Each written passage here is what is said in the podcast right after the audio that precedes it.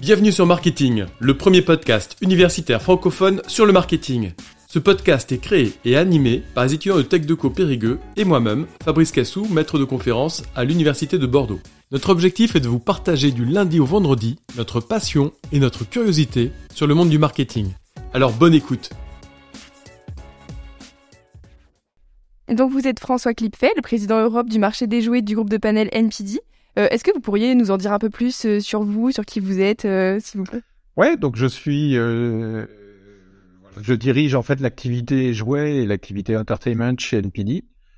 et en fait, j'ai à cœur de, de développer toute cette activité pour délivrer des informations aux fabricants de jouets, mais aussi aux distributeurs et à tout l'écosystème qui vit grâce à l'univers du jouet euh, mais aussi aux acteurs de l'entertainment, parce qu'en fait, le jouet, c'est qu'une partie, et euh, vous allez comprendre euh, qu'il y a beaucoup de liens entre les marchés du jouet et les marchés de l'entertainment en particulier. D'accord. Et est-ce que, avant de commencer à parler un peu plus en détail de ça, vous pouvez nous dire ce que ce qu'est NPD, ce que ça signifie aussi? Donc, oui, je ne sais pas ce que veut dire NPD, mais la société a été créée il y a à peu près 40 ans.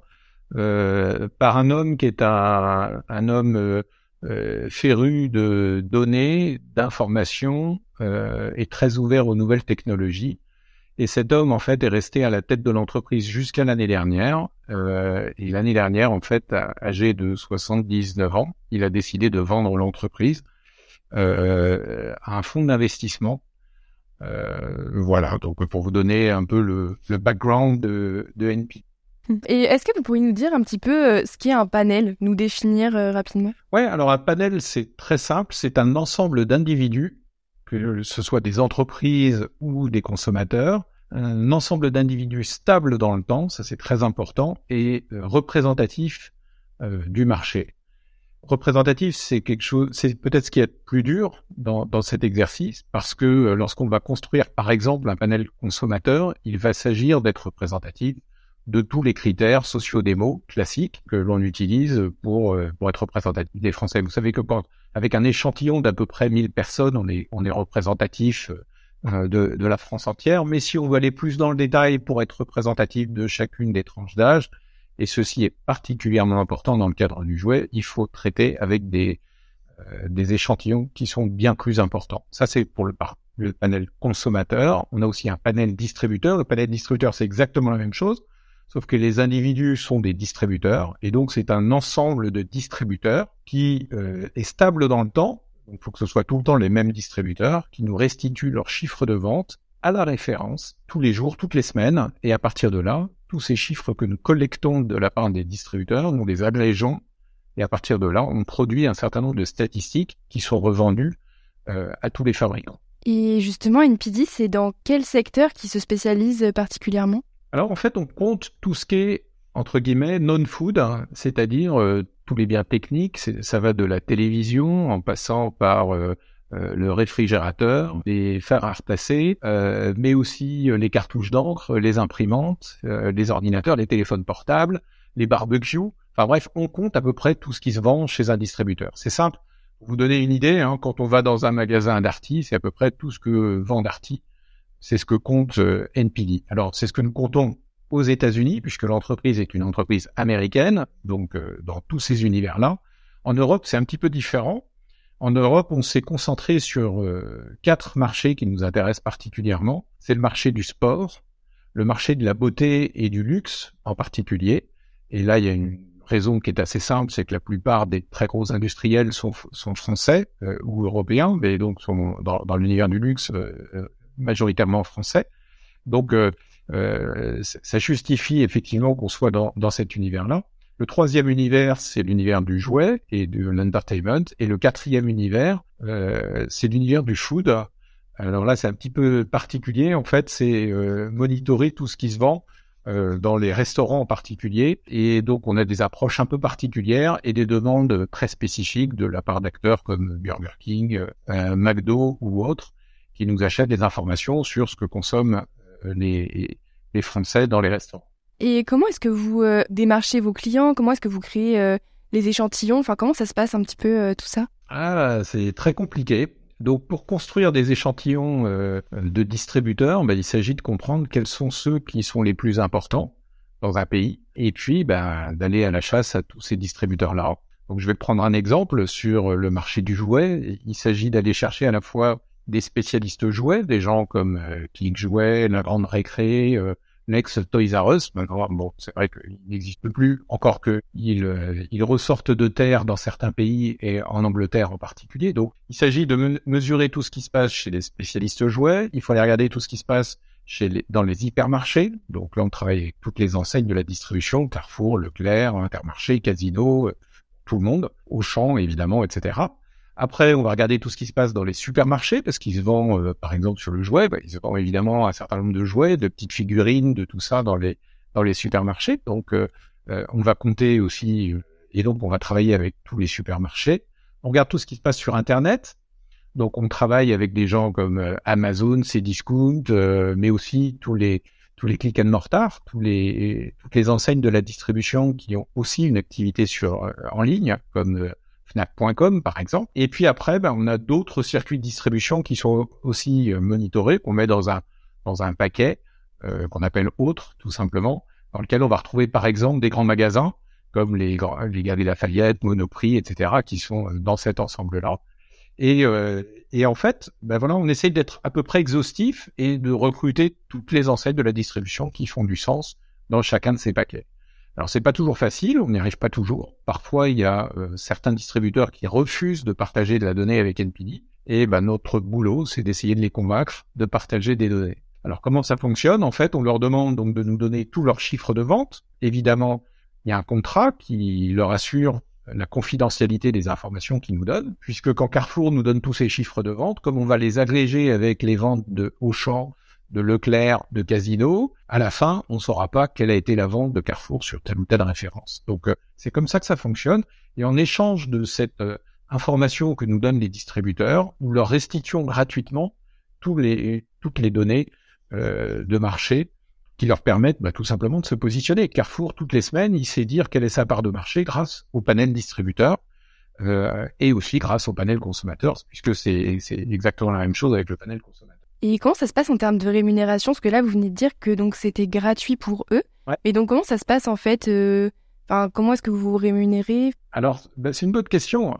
Donc, on récupère gratuitement de l'information qu'on agrège et qu'on revend très cher à tout le monde. Donc, en fait, la, la, création de valeur, elle se fait au moment où on collecte toutes ces données, où on les agrège. On va les rendre intelligentes, c'est-à-dire on va faire en sorte que on va coder chacune des références. Donc, comme euh, sur le marché du jouet, il y a plusieurs euh, dizaines, euh, voire centaines de milliers de références différentes. Pour chacune d'entre elles, on va, détailler quel est le produit, dans quelle catégorie de produit il appartient. On va détailler évidemment la marque, éventuellement la licence si c'est un produit sous licence. Donc on va détailler tout un ensemble d'informations. On a des, des, très très grosses bases de données.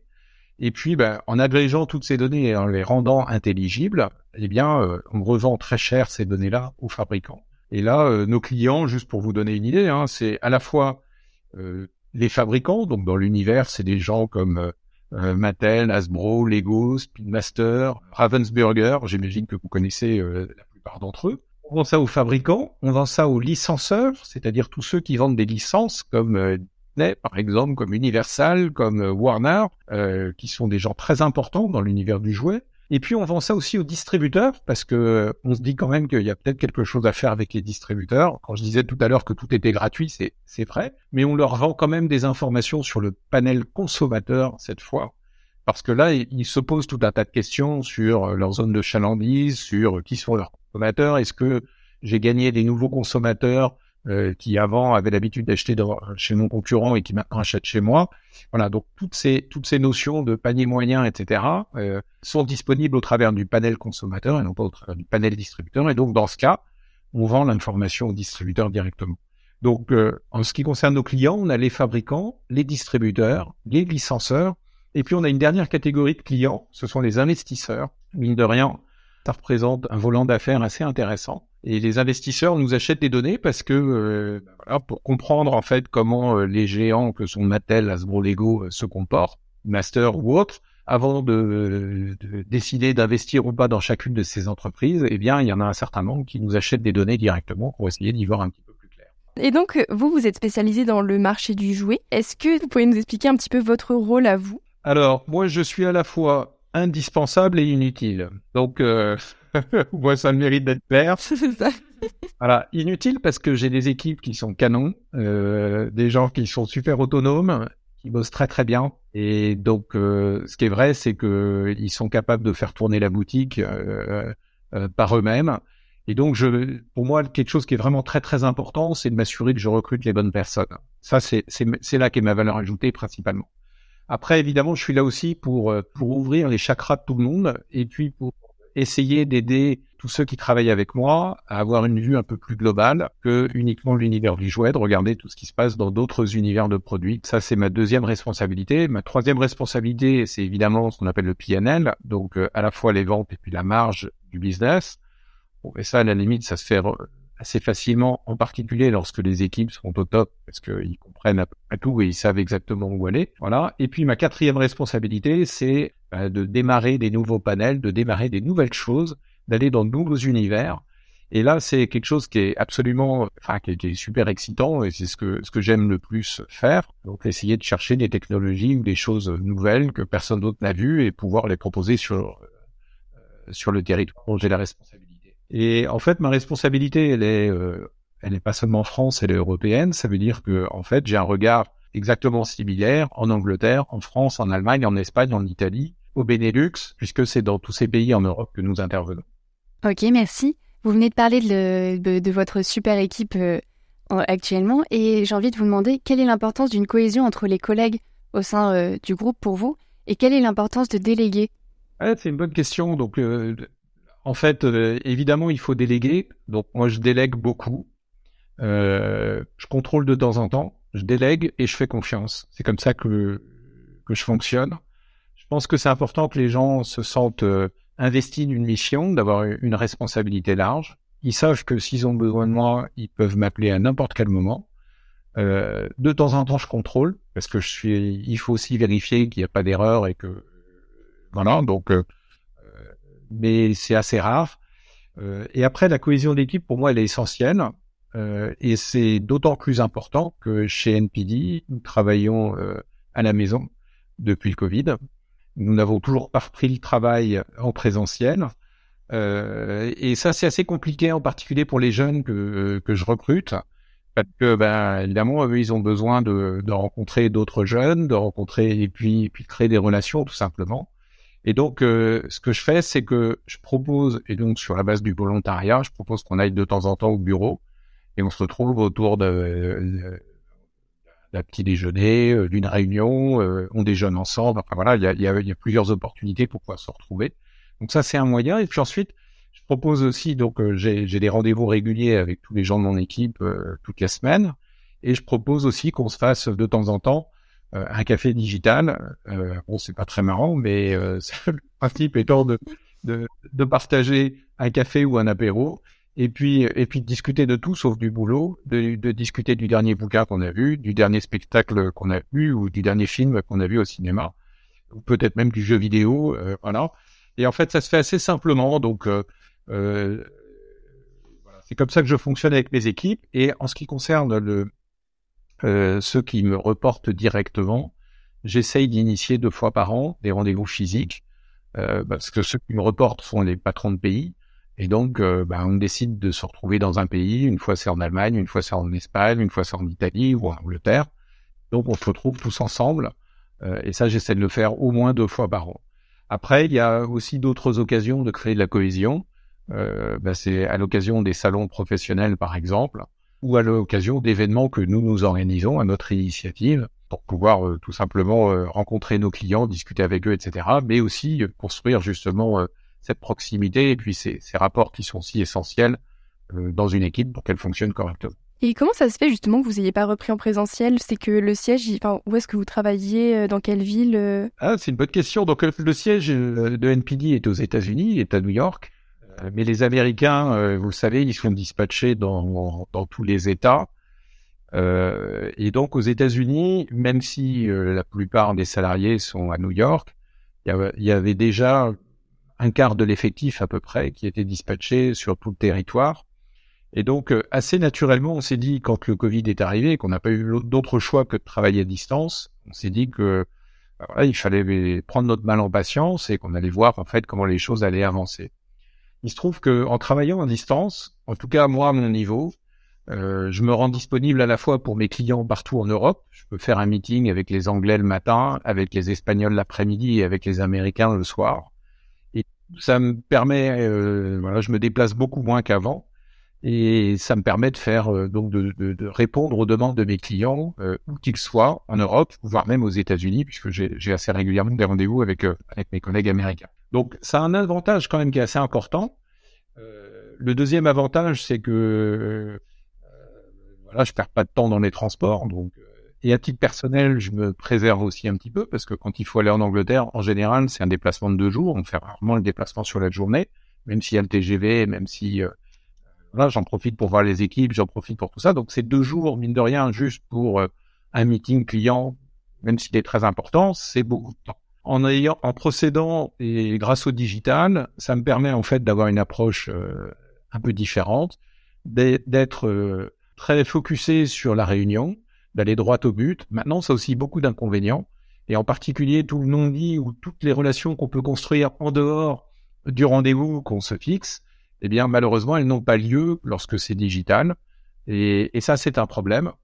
Euh, deuxième problème, c'est que lorsqu'on est en digital, euh, on a un meeting d'une heure avec un client, c'est une heure, et c'est pas deux. Euh, quand je suis en face à face chez un client, si on se dit des choses intéressantes, le meeting il peut durer une heure et demie et euh, le client il va se débrouiller pour être disponible ou alors on va aller déjeuner ensemble et on va parler d'autres choses et donc on va construire une relation sur d'autres choses que uniquement euh, le, le, contenu du, du rendez-vous. Donc moi je trouve que les être 100% digital euh, c'est pas possible, 100% présentiel c'est pas la voie que nous avons choisie. Un mix entre les deux, ça a malgré tout quelques avantages et euh, l'un d'entre eux c'est que j'ai beaucoup de gens dans mon équipe qui ont décidé de partir en province euh, parce que la vie est plus agréable et vous en savez quelque chose à Périgueux. voilà. Euh, ou dans le sud-ouest euh, parce que merveilleuse dans le sud-ouest. Et donc, euh, bah, il y en a un certain nombre qui ont décidé de partir. Ben, justement, il y en a un de mon équipe qui est parti à Bordeaux, il y en a un qui, s'est installé en, en, Bretagne, il y en a un autre qui est parti à Nice. voilà. Donc, il y a, ça offre quand même cette possibilité-là de pouvoir travailler et, et, de vivre dans un environnement un petit peu différent et moins stressant que l'environnement parisien. Et euh, est-ce que vous avez vu une évolution euh, dans l'état du marché du jouet, donc ces dernières années justement avec euh, le Covid, tout ça? Ah oui, bien sûr, oui, oui, oui, oui, ça c'est clair. Bah, D'abord avec le Covid, on a eu pas mal de changements dans notre métier puisque les magasins ont été fermés pendant quelques temps. Euh, et chaque fermeture de magasin signifie que nous n'avons plus de data ou qu'il ne se vend plus rien dans les magasins. Et donc, euh, comme tout s'est vendu sur Internet, il a fallu, euh, quand bien même nous avions toutes les données de la part de tous les acteurs, il a fallu quand même nous assurer que les leaders d'Internet n'étaient pas, entre guillemets, transparents dans les données lorsqu'on les publiait et lorsqu'on les restituait à nos clients. Je vous disais tout à l'heure, euh, le panel distributeur consiste à agréger des données de plusieurs enseignes euh, et que bah, effectivement, quand euh, Carrefour nous donne ces données, comme elles sont mélangées avec celles de Casino, de Auchan, de Leclerc, etc., à la fin, on ne sait pas quand on regarde une référence chez qui elle a été vendue. Donc Carrefour est complètement protégé dans la donnée qu'il nous, qu'il nous donne. Lorsqu'il y a eu le Covid, puisque les magasins étaient fermés, on a dû regarder que ce qui se passait sur Internet. Et là, il y a un acteur majeur d'Internet s'appelle Amazon, qui se retrouve avec une part de marché prépondérante par rapport à tous les autres acteurs. Et la grande difficulté à laquelle nous avons été confrontés, c'était de vérifier que lorsque nous publions des données sur les ventes de jouets dans le digital, nous ne trahissions pas euh, cet engagement de non-transparence des ventes euh, d'un acteur et d'Amazon en particulier. Donc euh, voilà, il a fallu qu'on soit très vigilant par rapport à ça. Fort heureusement, ça ne s'est pas produit. Euh, et donc on n'a pas eu de problème. Mais euh, voilà, c'est quelque chose qui nous a évidemment euh, pas mal affecté et euh, qui a retardé parfois même les livraisons de nos données. Maintenant, les distributeurs en dur, eux, mais ils ont été obligés d'accélérer leur transition vers le digital. Et donc pour eux, l'enjeu, ça a été de, de développer leur, leur, activité Internet et de la développer à toute vitesse, sans quoi il y avait un risque de, de, de fermeture de l'enseigne. Euh, alors évidemment, en France, on a été relativement préservé parce qu'il y a eu des, des soutiens de la part de l'État pour tous les distributeurs. Dans d'autres pays, ça a été plus compliqué. Et donc, voilà, il a fallu, euh, euh, là aussi, pour tous ces distributeurs-là, accélérer leur transition dans le digital. Et bah, on a essayé de les accompagner dans la mesure du possible en leur donnant quelques informations, évidemment, sur le digital au travers de nos panels consommateurs et ou distributeurs. Et justement, est-ce que vous voyez euh, des nettes différences entre les différents pays européens dans les habitudes de consommation? Oui, oui, tout à fait. Ouais. Alors, je, pourrais en citer trois, moi, qui me viennent euh, à l'esprit. Euh, par exemple, la seconde main, qui est un sujet d'actualité, qui est un sujet assez intéressant aujourd'hui. tout le monde se lance dans la seconde main. Alors, sur le jouet, c'est un peu plus compliqué parce que vendre des, ce qu'on appelle la seconde main, donc ce sont des jouets d'occasion rendre des jouets d'occasion euh, peut poser un problème de euh, responsabilité si le jouet est défectueux. Euh, notamment pour les jeunes enfants, le distributeur engage sa responsabilité lorsqu'il vend un jouet, parce qu'il doit répondre à un certain nombre de normes européennes. Lorsqu'on le vend d'occasion, bah, il faut s'assurer que voilà la responsabilité du distributeur elle est engagée, mais moins puisqu'il s'agit d'un produit d'occasion et donc il peut pas réaliser tous les tests qu'il faut pour s'assurer que le produit est encore parfaitement en état de marche il le, il le vérifie évidemment, mais rapidement et non pas avec, euh, avec tous les critères de sélection euh, classiques euh, lorsqu'il s'agit d'un produit neuf. Donc les produits d'occasion, c'est un phénomène qui apparaît et qui est plus ou moins important selon les pays européens. En France, c'est devenu vraiment un sujet, lorsque dans d'autres pays, comme en Allemagne par exemple, ça l'est beaucoup moins. donc ça, c'est un, premier exemple. Deuxième exemple, c'est le jouet français, donc Cocorico. On se dit, bah oui, il y y a, plein de belles choses en France. Et euh, les jouets français, qui représentent à peu près aujourd'hui 15% du marché du jouet, euh, donc euh, presque un jouet sur un jouet sur 6, pas loin d'un jouet sur 5. donc c'est assez, c'est assez important. Et bah, il y a une vraie tendance à la consommation de jouets français. En effet, pourquoi acheter des chinoiseries alors que je peux peut-être acheter un jouet fabriqué en France Ça fait peut-être un peu plus de sens. Et donc ça c'est un, un, autre exemple de, de spécificité. puis le troisième exemple, ce sont les jeux de société qui sont très très développés en Allemagne, qu'il était beaucoup moins euh, dans d'autres pays. En France, par exemple, ça l'était beaucoup moins. Et depuis deux trois ans, on voit que les jeux de société en fait euh, se développent de plus en plus, avec euh, là aussi des choses qui sont intéressantes, parce que grâce à Internet, il y a un certain nombre de créateurs qui testent des nouveaux concepts de jeux de société en les présentant sur Internet, en faisant appel au financement participatif et lorsqu'ils atteignent en fait suffisamment d'argent, eh bien, ils peuvent lancer officiellement euh, leur produit dans quelques points de vente dans un premier temps, et si ça fonctionne, dans plus de points de vente. Ce qui veut dire que sur le marché du jouet, c'est aussi ça qui est intéressant sur le marché du jouet. En fait, il est possible de faire fortune avec juste un jouet, un jeu, une idée, un concept, quelque chose d'assez euh, euh, d'assez nouveau. Euh, c'est tout à fait possible de faire fortune grâce au financement participatif qui est un accélérateur en fait de nouvelles idées ou de nouveaux projets. Et moi, je vois pas mal euh, d'engouement autour de, de, ces jeunes créateurs qui aiment euh, le jeu de société et qui ont des idées. Il y a des salons spécifiques qui montrent que bah, il y a de plus en plus de gens qui viennent à ces salons, ce qui est une preuve pour moi de l'intérêt que, que, représente euh, ce type de jeu pour les consommateurs et puis et puis pour le marché. Voilà, donc ça c'est quelques exemples en fait de, de spécificités de consommation sur le marché du jouet. Comment est-ce que vous faites pour, euh, quand vous vendez donc les données euh, à des entreprises, euh, enfin fabricants, etc., comment est-ce que vous faites pour vous assurer que eux, ils vont pas les revendre par derrière, enfin, qu'il y ait vraiment cette clause de confidentialité C'est un très bon point. Donc, actuellement, ils n'ont pas le droit de, de revendre la donnée. Donc, ils savent que la donnée qu'ils achètent, c'est pour leur usage propre. Donc, comme ils signent un contrat, ils s'y engagent. maintenant, malheureusement, et c'est une réalité que l'on vit, y a un certain nombre d'acteurs qui utilisent nos données et qui les repassent sous le manteau à d'autres. Bon, ben voilà, c'est triste, mais en, même temps, c'est la rançon du succès parce que ça veut dire que, voilà, notre donnée, en fait, la donnée, ce qu'il faut comprendre, c'est que la donnée du panel distributeur, c'est l'équivalent d'une monnaie. Ça permet à un fabricant et à un distributeur de parler d'un langage commun. Cette monnaie, la donnée du panel, c'est vraiment quelque chose d'essentiel. Ils peuvent se chamailler sur des conditions générales de vente, ils peuvent se chamailler sur des délais de livraison, des délais de paiement, des quantités, des prix, tout ce qu'ils veulent. Ça, c'est possible. Par contre, il n'y a qu'un truc sur lequel ils, doivent se mettre d'accord, c'est la donnée.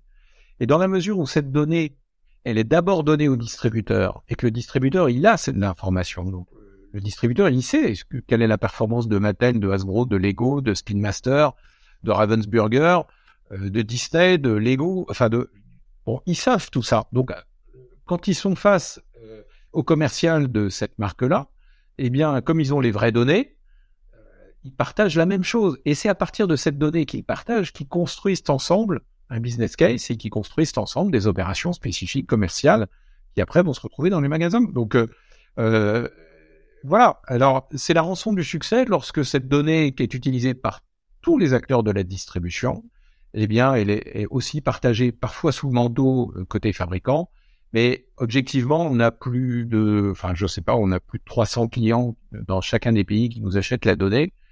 Euh, je veux pas dire que c'est tout le marché parce qu'il y a un certain nombre d'acteurs encore qui ne nous achètent pas la donnée, mais c'est 98% euh, du marché du jouet en, part de marché qui nous achète la donnée au travers d'un contrat officiel et, euh, et voilà. Donc, c'est comme ça que, que, l'on procède. Et est-ce que vous avez des, concurrents sur ce marché? Et lesquels? Alors, sur les études panel, effectivement, il y a un certain nombre de concurrents. On a, on va dire, quatre concurrents. On a Nielsen, euh, Nielsen qui compte les yaourts, pour faire simple. Il y a IRI qui compte les yaourts aussi. Euh, donc ces deux-là, ils pourraient très bien décider du jour au lendemain de, se lancer sur d'autres marchés, puisque la technologie est exactement la même. Il y a GFK, euh, GFK qui fait exactement la même chose que NPD et qui est très fort en Europe, qui n'est pas du tout euh, aux États-Unis. Euh, et puis le dernier, c'est Kantar. Euh, donc oui, il y a un certain nombre de concurrents. Kantar qui lui est spécifiquement sur la partie média et panel consommateur, qui n'a pas du tout d'activité de panel distributeur. Et ce qui s'est passé depuis un an, c'est qu'en fait, il y a eu des rapprochements très structurant. Le premier d'entre eux, c'était entre IRI et NPD. Donc les deux sociétés fusionnent.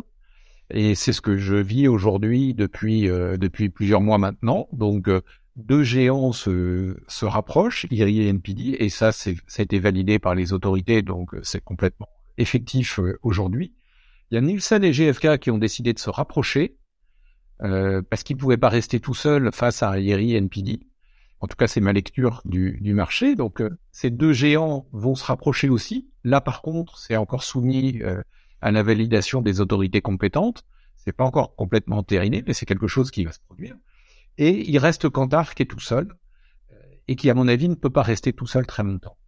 Donc, en fait, les concurrents, bah, finalement, on va avoir un géant qui va être la fusion entre GFK et Nielsen nous, nous sommes assez gros entre IRI et NPD. Et puis, il y a un moyen qui s'appelle Kantar, qui est un peu seul, peut-être un peu trop seul, et qui peut-être va se rapprocher de l'un des deux autres groupes euh, en question.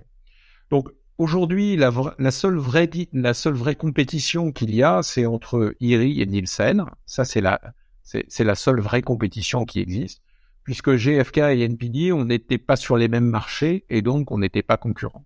Et ça, c'était hier. Et donc demain, ça va être complètement différent. Et demain, bah, effectivement, on sera probablement en situation de concurrence face à un GFK euh, dans tous les pays euh, où nous sommes. Et comment vous vous différenciez justement par rapport euh, à ce genre de concurrents Ah ben, il y a plein de moyens de se différencier. Euh, c'est d'abord les, les, outils de restitution de l'information. Et moi, je crois vraiment que les, les, les outils euh, peuvent faire la différence. chez NPD, on a un outil qui est moyen, on va le dire comme ça. Il n'est pas terrible. Euh, par contre, l'un des gros avantages de la fusion avec IRI, c'est que nous allons avoir un outil qui est remarquable, qui est euh, l'outil de l'an 3000, euh, qui va permettre de faire des tris dans tous les sens de manière automatique, d'avoir des tas de nouveaux KPIs. c'est assez extraordinaire ce que IRI a, développé comme solution. D'ailleurs, cette solution est valorisée plusieurs centaines de millions de dollars, donc c'est dire comme elle est importante. Et dans ce rapprochement avec IRI, nous allons bénéficier de cet outil qui est absolument extraordinaire. Chez Nielsen et chez GFK, il n'existe pas un outil aussi puissant. Par contre, ils ont d'autres avantages. Il y a d'autres choses qui font très très bien. Chez GFK en particulier, leur vrai avantage, c'est la couverture géographique, puisqu'ils sont présents dans beaucoup de pays, alors que NPD n'est présent que dans 12 pays dans le monde. Donc c'est assez limité. Euh, et GFK, par contre, eux, ils sont présents dans une centaine de pays. Donc euh, voilà, la couverture géographique peut être un élément déterminant. Parce que lorsqu'on s'appelle euh, Apple, euh, Microsoft, euh, Samsung, eh bien, on a besoin d'avoir un fournisseur d'informations qui soit le même partout dans le monde. Et donc, la couverture géographique peut être un élément discriminant. Donc, vous voyez, d'un côté, nous, on a un outil qui est assez exceptionnel, mais une couverture géographique relativement faible. De l'autre, il y a des concurrents qui, eux, ont une couverture extraordinaire, mais par contre un outil pas terrible. Ben, les, clients feront leur choix. Euh, voilà, ils utiliseront l'un ou l'autre. En général, ils, ont, ils achètent pas les deux, donc en général, ils font le choix de l'un ou l'autre des fournisseurs. C'est comme ça que ça marche. Est-ce que vous pourriez nous dire un petit peu, donc selon vous, pour les cinq années à venir, euh, quelles seraient euh, donc les, les, tendances fortes pour les panels? Ben, Je pense que D'abord, les, phénomènes de concentration que j'ai évoqués tout à l'heure vont se terminer là bientôt et donc vont avoir un impact. Euh, évidemment, ça c'est la première chose. La deuxième chose, c'est que moi je crois très fort à la performance des startups qui viennent avec des nouvelles idées.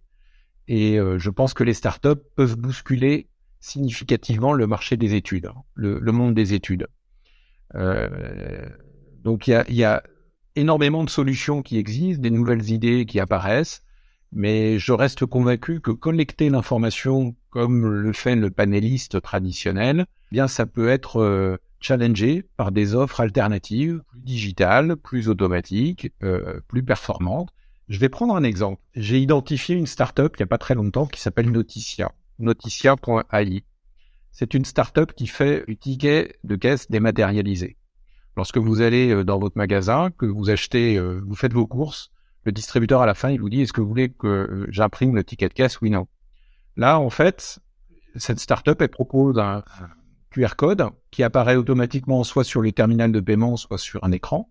Et puis, le client, il scanne ce QR code avec son téléphone et automatiquement, il a le ticket de caisse sur son téléphone. Pour moi, c'est quelque chose qui peut être complètement disruptif. Pourquoi? Parce que si jamais cette solution, elle est implémentée chez plusieurs, dans plusieurs enseignes, parce que le distributeur y trouve un intérêt, parce que le consommateur y trouve un intérêt. Le consommateur, quel intérêt il peut trouver? Bah, Il va avoir tous ses tickets de caisse dématérialisés. Il n'a pas besoin de, donner son adresse mail ou son numéro de téléphone au marchand parce que il n'a pas envie de le donner. Il va faire ses courses sans être identifié. Et puis, euh, quand il a fait toutes ses courses, s'il y a l'un des produits qu'il a acheté qui tombe en panne, comme il a le ticket dématérialisé, il va pouvoir retourner immédiatement dans le magasin en question et puis euh, et, puis euh, montrer que effectivement il a bien il a bien réalisé l'achat. Et puis enfin c'est euh, la même solution quelle que soit l'enseigne que j'aille chez Decathlon, chez Carrefour ou, ou à la Fnac, ce sera le même ticket dématérialisé, tout ça dans la même application. Donc moi je trouve que c'est canon comme truc. Voilà. Donc ce genre de startup, elle peut récupérer du jour au lendemain des milliers, des millions, peut-être même de tickets de caisse de tout ce qu'achètent ses consommateurs si jamais cette startup elle est successful, si effectivement elle récupère ces millions de data, elle va pouvoir proposer ces informations en alternative à des informations classiques de panel distributeur ou panel consommateur que euh, même NPD euh, propose aujourd'hui. Parce que basé sur des millions d'individus ou des millions d'achats, la statistique elle va être drôlement pertinente. Donc voilà un exemple de startup qui aujourd'hui adresse un point particulier qui est le ticket de caisse dématérialisé, qui est un, problème vraiment intéressant parce que partir du, 1er janvier 2023, les distributeurs ne seront plus obligés d'éditer des tickets de caisse. Donc, à partir d'une problématique spécifique, voilà un acteur qui peut devenir demain concurrent de NPD sur euh, notre core business. Donc, pour moi, ma responsabilité, c'est de tout faire pour euh, rencontrer cette startup et peut-être soit l'aider à se développer, soit même euh, la racheter ou, ou faire un partenariat avec eux pour pouvoir récupérer des données comme ça.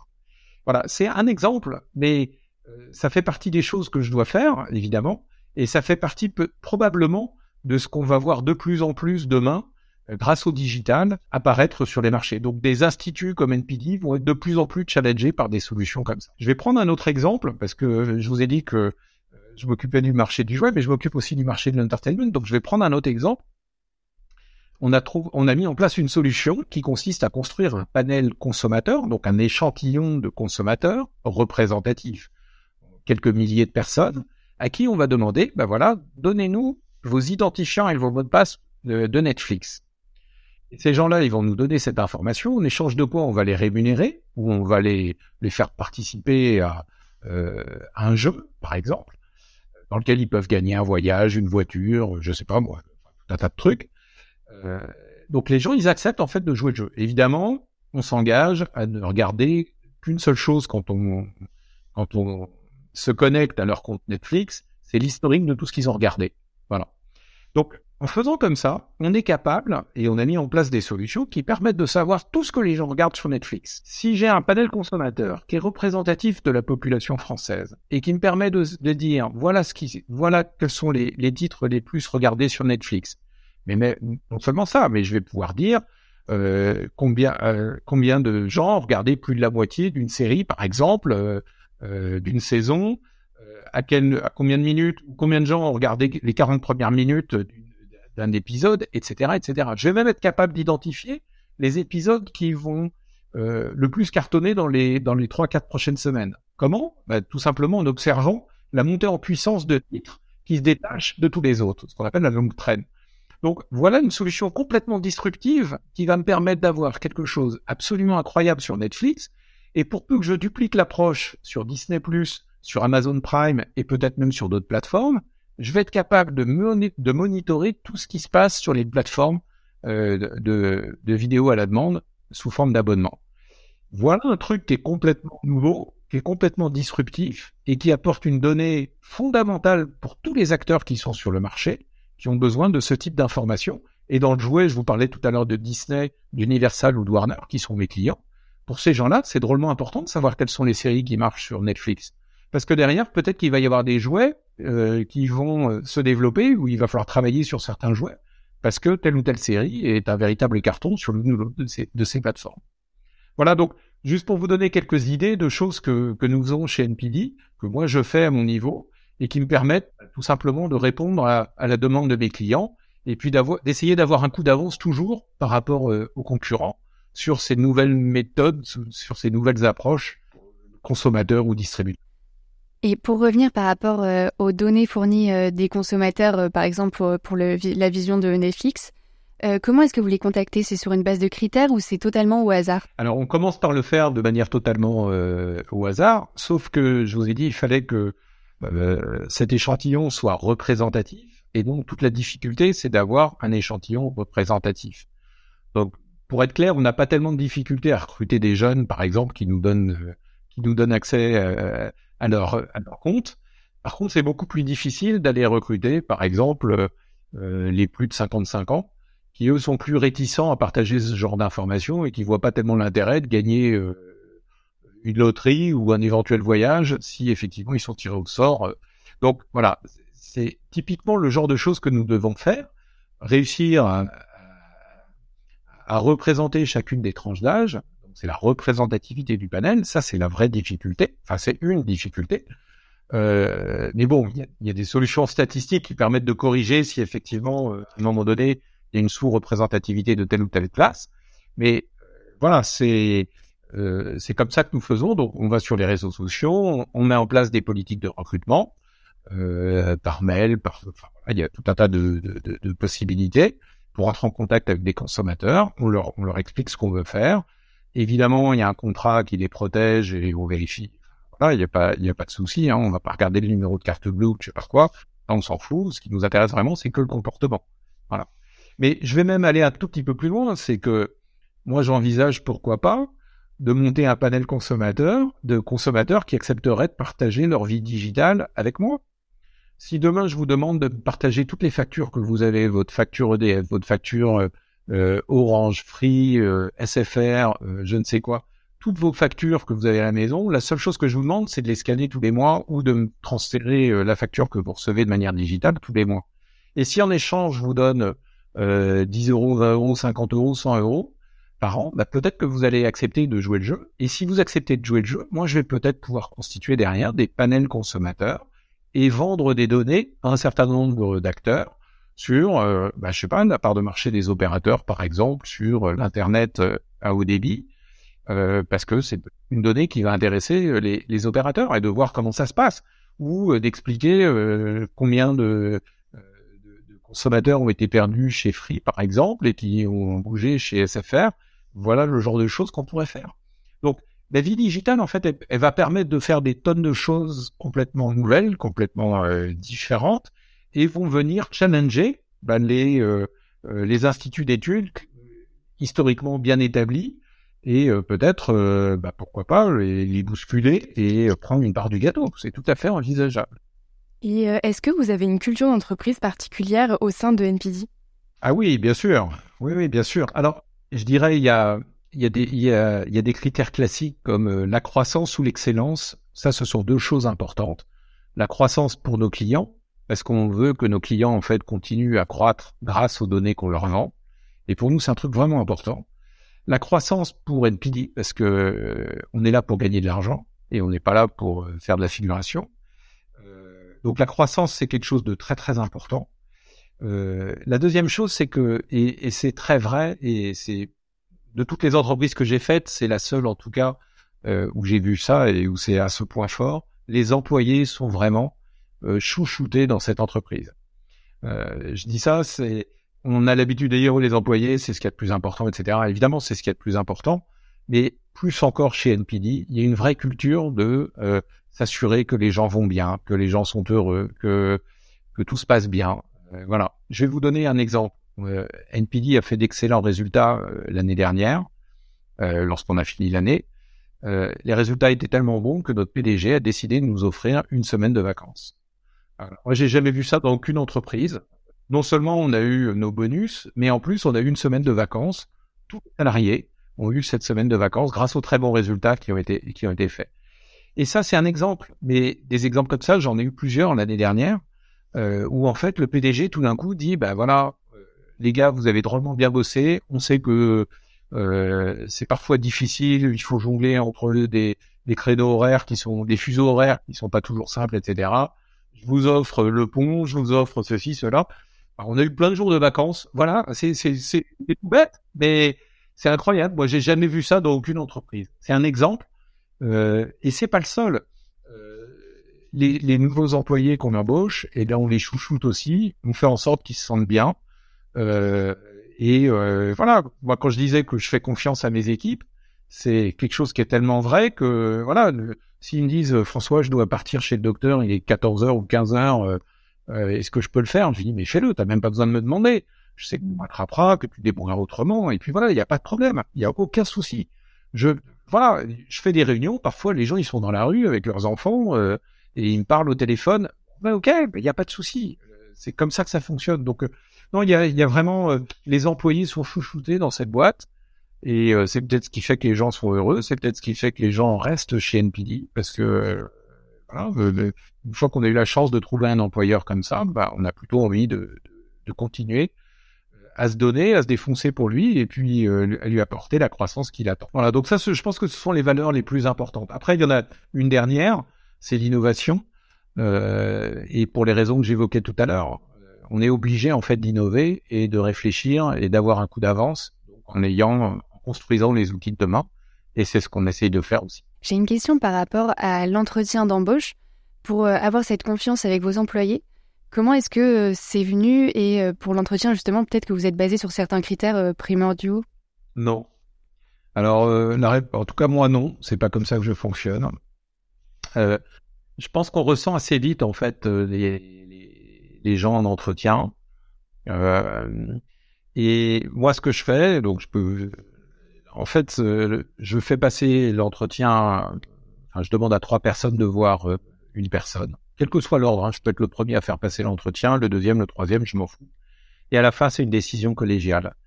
Et moi, j'ai pas plus de pouvoir que l'employé à qui j'ai demandé de faire passer l'entretien à cette nouvelle personne. Et, et, en fonctionnant comme ça, je responsabilise tout le monde. Et euh, et je fais en sorte que voilà, on décide ensemble euh, d'accueillir une nouvelle personne ou de ne pas l'accueillir pour telle ou telle raison, et on peut avoir chacun des raisons différentes.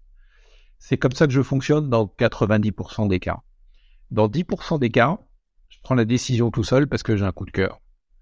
Parce que, parce que je vois en entretien, en 45 minutes, je vois que la personne est faite pour l'entreprise et je me dis, waouh, il faut pas la laisser passer. Donc je prends la décision tout seul, je demande quand même au RH de faire leur boulot, de vérifier que, mais c'est moi qui décide. Et parfois, la même décision Quand je vois quelqu'un qui est vraiment pas bon du tout, euh, bah, plutôt que de faire perdre du temps aux autres, je décide de pas donner suite. Mais 90% des embauches que, que je réalise le sont de manière collégiale et je demande à ce qu'on soit trois à juger la personne. On peut faire parfois un entretien pas terrible, ça peut arriver. Et si deux autres personnes sont convaincues que bah, le candidat est le bon, bah voilà, on va lui donner sa chance et puis on verra bien. Et est-ce que vous avez une communication particulière interne à l'entreprise, c'est-à-dire entre vos salariés, etc. on utilise tous les outils, euh, euh, euh voilà, Zoom, euh, Co, euh, Zoom, Teams, principalement. On utilise aussi les, les, Google Docs, etc. Tout ce que vous utilisez. Mais non, rien de particulier, rien de plus que ça. Merci à tous d'avoir suivi cet épisode. Vous pouvez nous aider dans notre démarche en vous abonnant à notre podcast et en laissant un commentaire. Merci pour votre soutien et votre écoute et à très bientôt sur Marketing, le podcast universitaire pour tous les cueils du marketing.